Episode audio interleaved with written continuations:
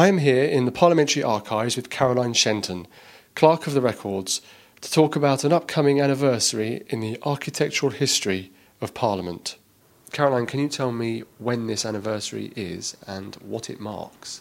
Well, this is the anniversary of the Great Fire of Westminster, the fire that burnt down the old Houses of Parliament on the 16th of October 1834. So there's the 175th anniversary of that event coming up later this month. So the building we see today, uh, that we know as the Houses of Parliament, is not the original building.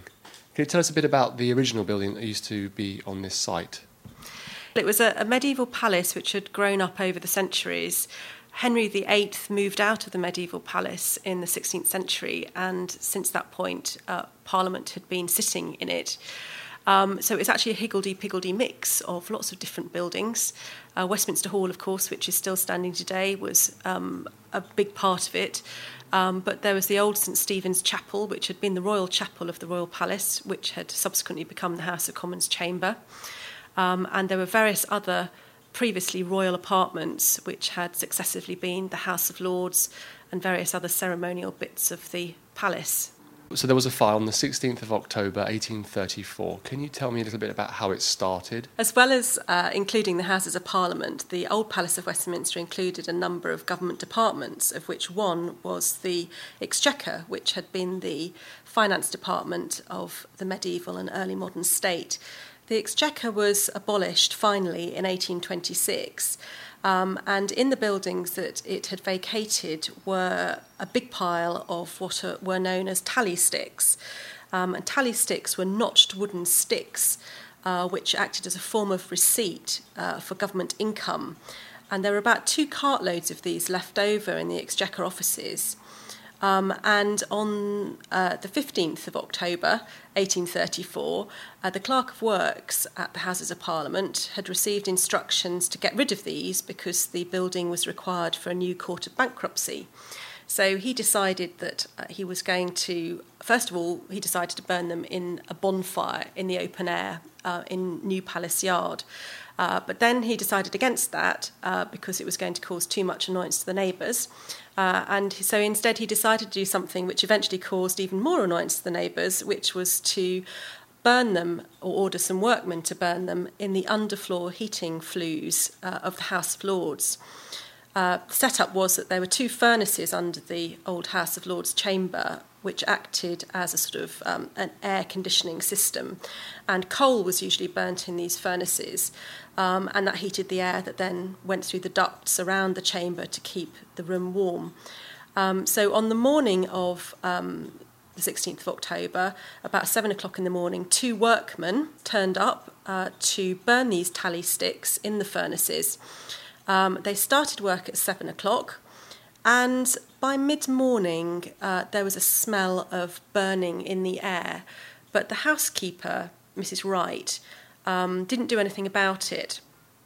And later, the clerk of works said that he had gone back to check with the workmen that they were doing their job properly and that they weren't overloading the fire. But they must have overloaded the furnaces because uh, what happened uh, later on that day suggests that something very wrong was going on. About four o'clock in the afternoon, there were some visitors to the House of Lords chamber Mrs. Wright, the housekeeper, was showing them round, and in evidence given later at an inquiry, the visitors said that they couldn't actually see their own hands in front of them in the House of Lords chamber because it was so smoky and there was a smell of burning. Anyway, Mrs. Wright did nothing about this, even though they pointed out their concerns to her. And the workmen uh, went home, having finished doing all the burning in the furnaces under the floor um, at about five o'clock.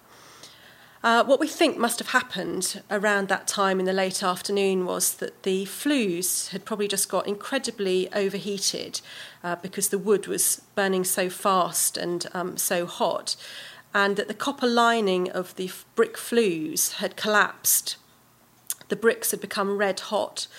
Uh, on top of the bricks were the wooden joists which supported the stone floor of the House of Lords And um, they eventually caught fire because of the heat of the bricks. And um, the chamber above had a stone floor, but all the other fittings were um, wooden or curtain material or canvases, uh, lots of flammable material. So as soon as the fire started to take hold in the joist under the floor, everything else went up above it.